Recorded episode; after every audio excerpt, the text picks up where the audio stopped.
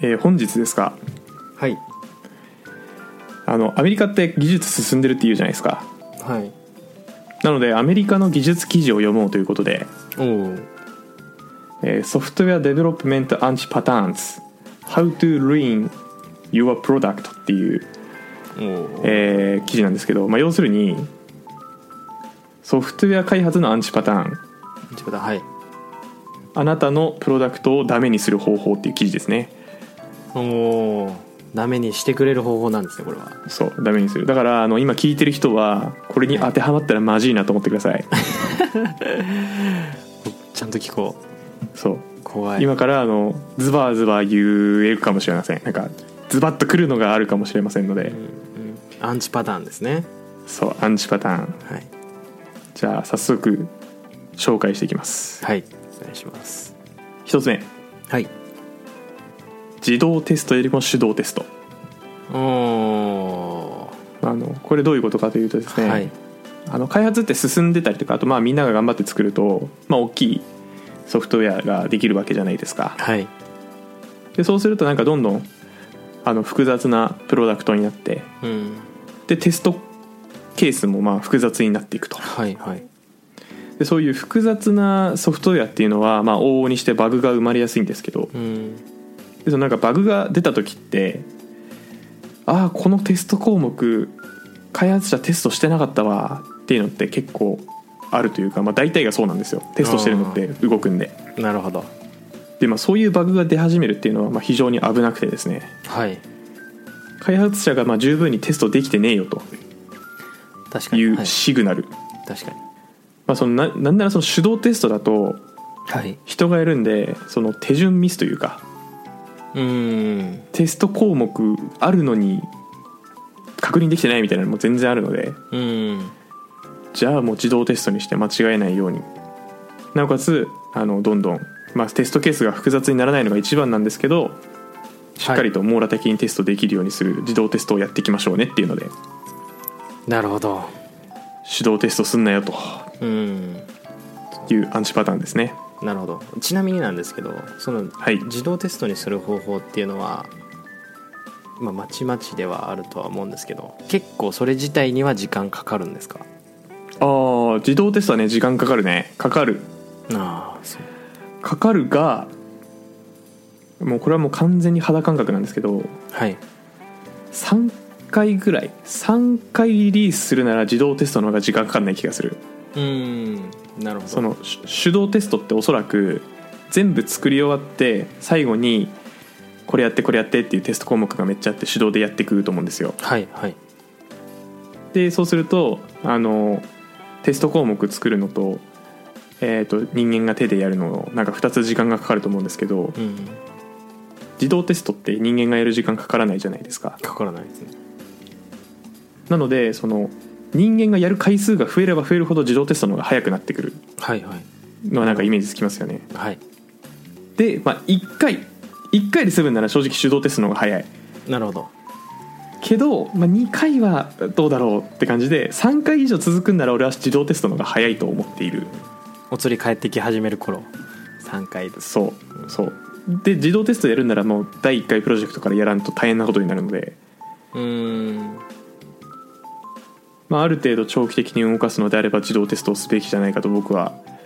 思ってる派ですなるほどうん参考までに僕が最初に入ったチームは何が何でも自動テストしてたな何が何でもうんおー何が何でも今は割とできることとこだけでいいかなぐらいのスタンスかもしれんななるほどうん、アンチパターンでは一つ目入ってるかも今のプロジェクトまあまあ手動テスト 手動テストだけど、まあそんなしかも自動テストはいねえ自動テストをやる文化ってね俺どうやって作ればいいかまだ分かってないんですよ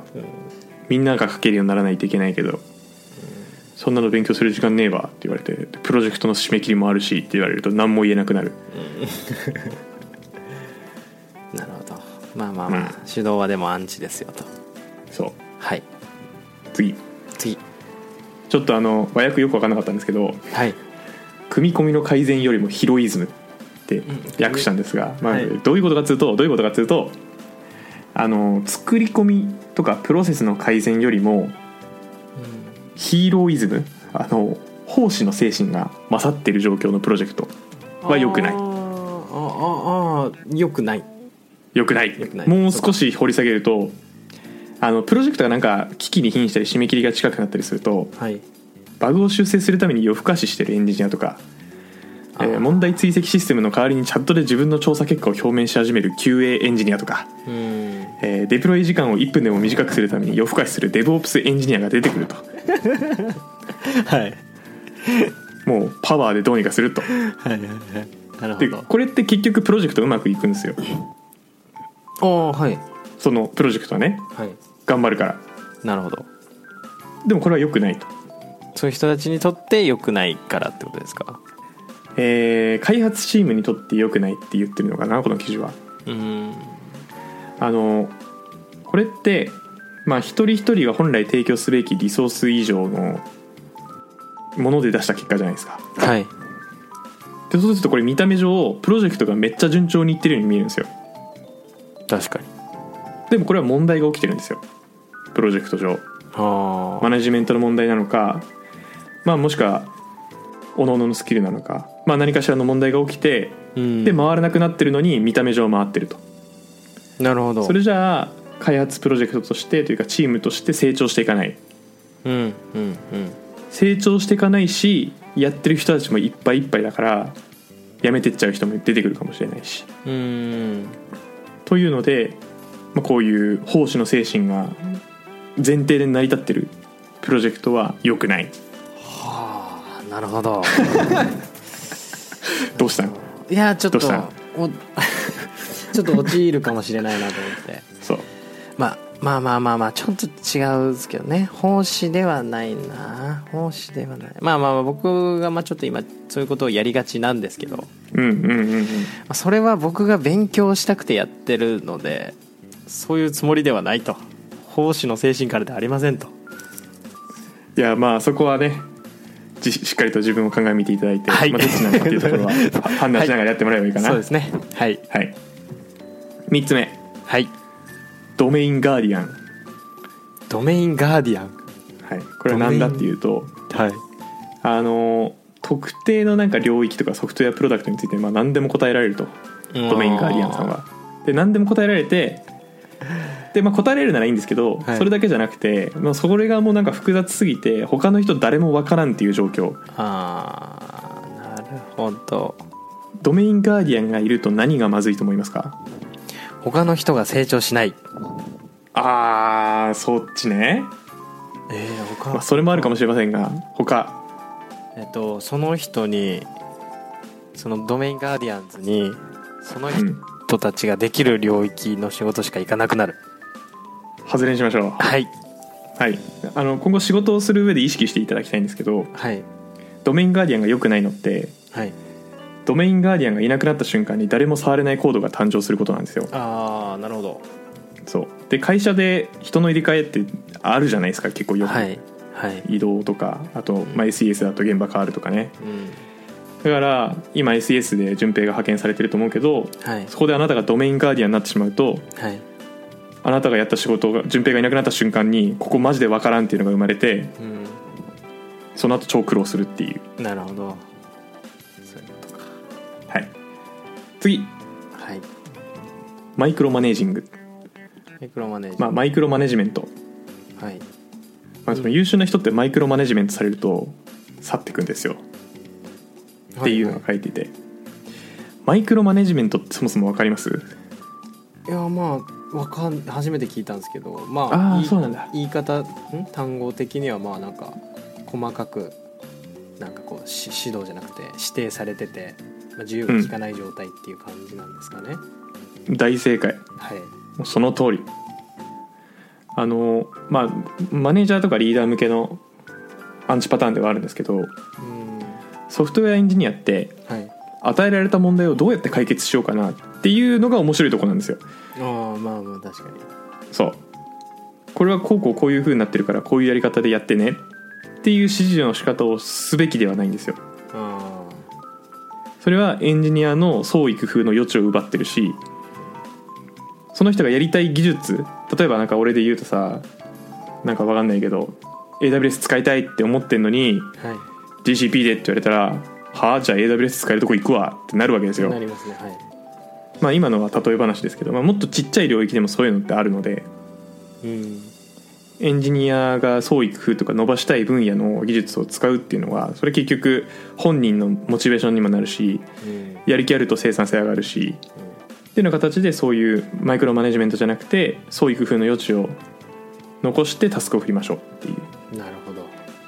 はいまあこれちょっとあの記事に書いてておもろって思ったのはうん細かい管理をしたい人はエンジニアではなくではなく猿を雇ってくださいっていうふうな記述がありました過激だなと思って面白いはい次はいえー公の場で叱責してプライベートで褒めるっていうアンチパターン、まあ、よく言われますね、まあみんながいる場所で怒るなよと怒るならうんうん褒めるならみんながいる場所でやってねっていううん逆ですねたやるとしたら逆ですよそうそうそうはいこれはもうよくあることなんで飛ばします、はい次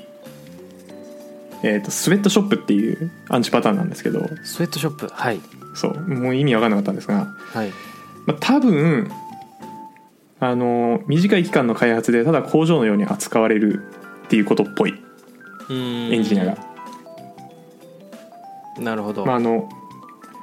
エンジニアリングがそのビジネスの目標を見積もって、まあ、こうやりたいんだなっていうのを見積もってその実現に向けてあの頑張るじゃないですかエンジニアってはいただ一方で企画があってその締め切りを迫ることってよくあるんですねはいはい時間ないわっつってそうですねはいで時間ないからできることでやってとかって言われちゃうとそのエンジニアは創意工夫を発揮するのを妨げちゃうんですようんでしかもなんか期間の短い開発ってプレッシャーかかるじゃないですかかかりますねはい勉強する暇もねえみたいなうん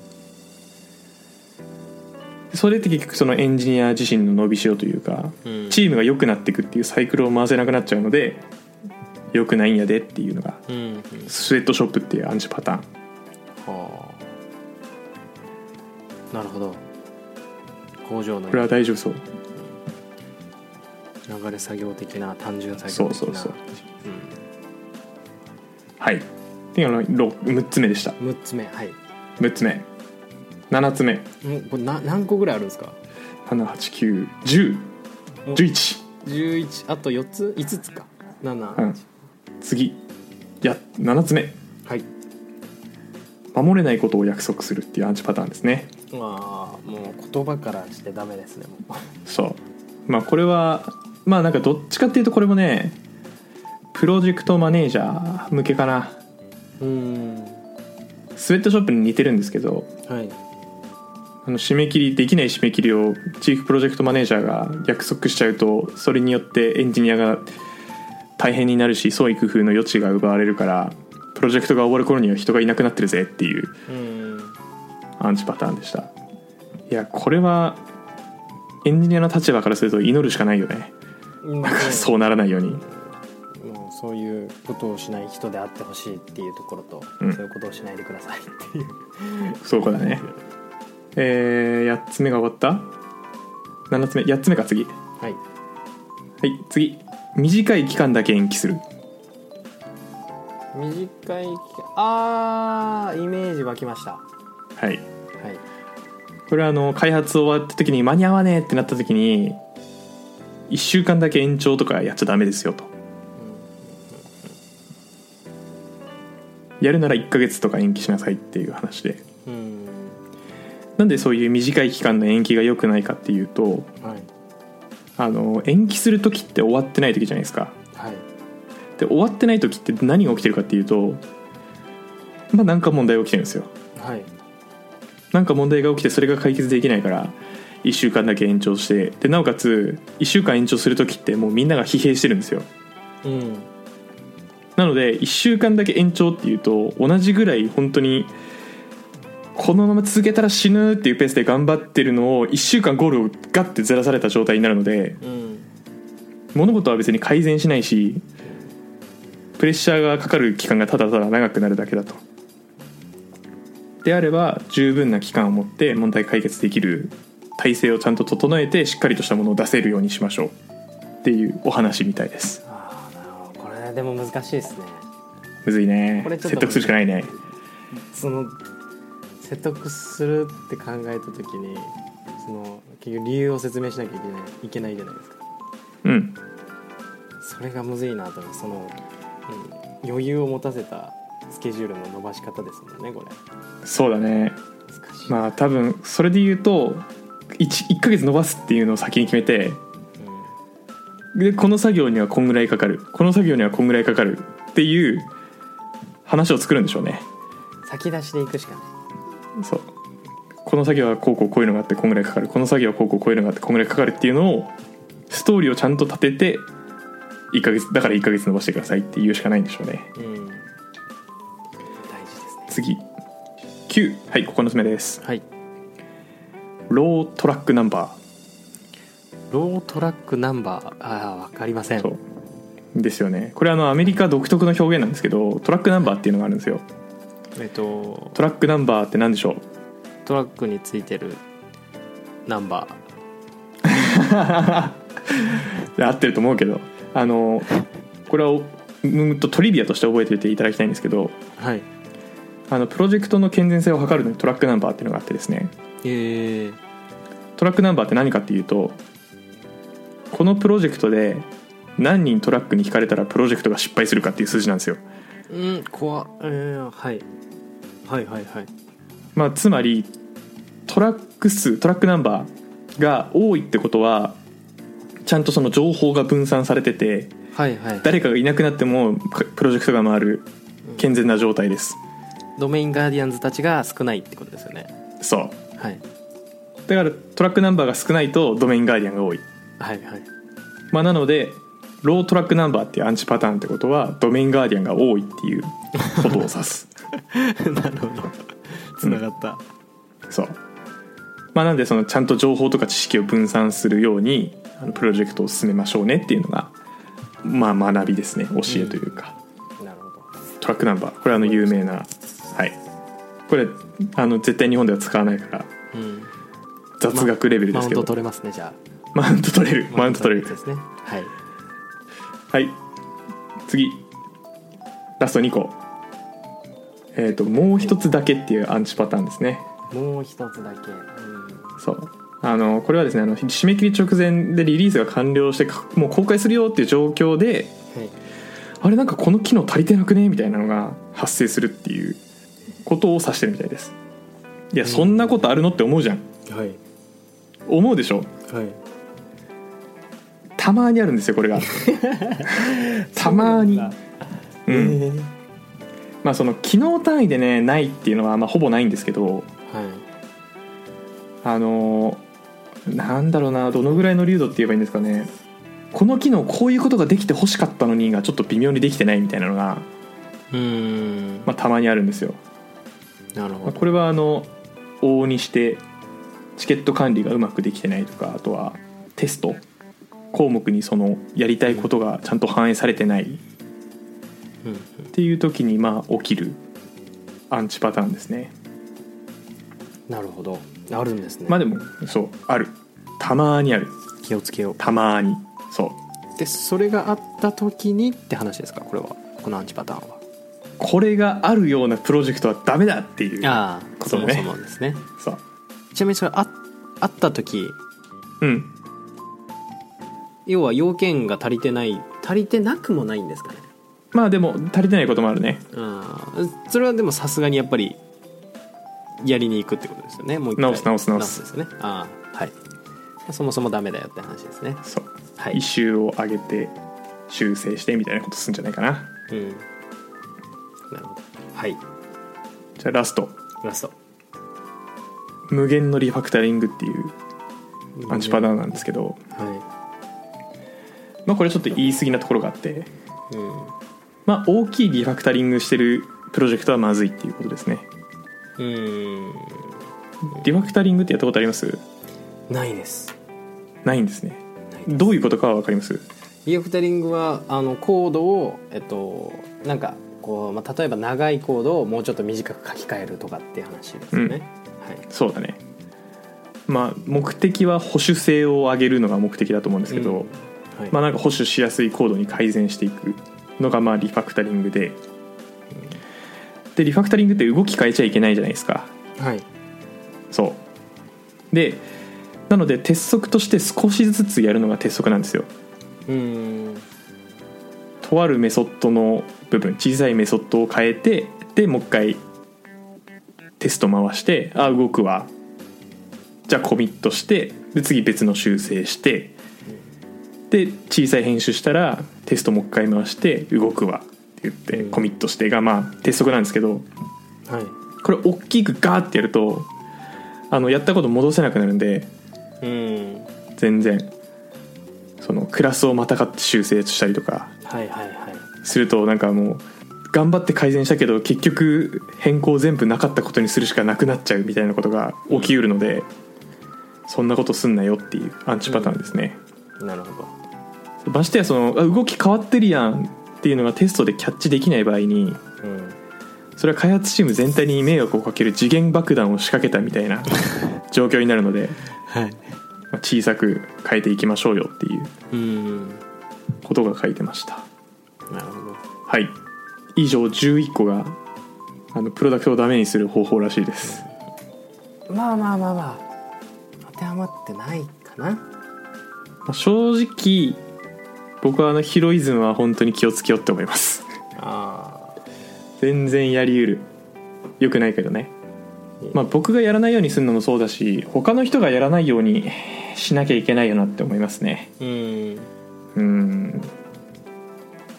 なんか割と今僕スクラムで開発をしていてはいでまあ出入りで、まあ、困ってることみたいなのを報告したりするんですけど僕とはお互いにね、うんでもお困ってることって言いづらい場合があるなと思っててはい「お前そんなんで困ってるんかい」みたいなのってなんか言いづらくないですかうんめちゃめちゃ言いづらいですでしょそうでもそれって良くないんだよねなんかうんそれなんか本当は誰々に聞きゃ分かるのにとかさうんなんかチームみんなで取り組んだらその人一人でやるよりも3倍早くなるかもしれないしさ、なんかそのチーム全体の生産性を考えるとそっちの方がいいっていう状況なのに言えなくてで時間が余計にかかっちゃうからじゃあ業務外でとかうんちょっと無茶してってことになりうるなと思っててはいこれは気をつけようって思いましたっていうねあれ海士さんはしかも今リーダー的なポジションでやってるんですよねああそうそうそうそうスクラムのマスタースクラムマスターっていううんチームをチームが一番生産性を発揮するために頑張るっていううん絶対に役や割でやってるわやらせたくないですねそしたら そうそうそうやらせたくないはいっていうのでまあ今日聞いてうってなった人はあのまあちょっと全部変えるのは正直むずいというかチームの文化を変えるのって結構体力を使うのでうん自分を変えてで周りをなんとか巻き込んでだんだん巻き込んでっていうなんか小さく変えていくといいんじゃないかなって思います、はいはい本日はあのデイリー .dev の記事を紹介しましたがで見つけた記事を紹介しましたがリンクは説明欄はいでしたっけ 説明欄に書いておきますはいはいじゃああそうだで最後にえっ、と「ハッシュタグ暇人プログラマー」でフィードバック、はい感想とかを募集しているので暇プロ暇ぜ人ひプログラマお願いします、ーお願いします Spotify のフォローとかポッドキャストのフォローとかお願いしますはいあと Google フォーム説明欄の Google フォームに話題募集してたりとかしてるのでそっちもあのメール送りづれえわっていう人はあの送っていただければ僕らが話題にするので気軽にお願いしますお願いしますお待ちしておりますそれではアンチパターンに陥れないように気をつけながらいい開発していきましょうはい、頑張りますはいそれではまた次回バイバイ暇人プログラマーではメールを募集していますトークテーマ悩み要望などなど何でも募集中です宛先はひまプロ11 at mark gmail.com himapro11 at mark gmail.com になりますそれではまた次回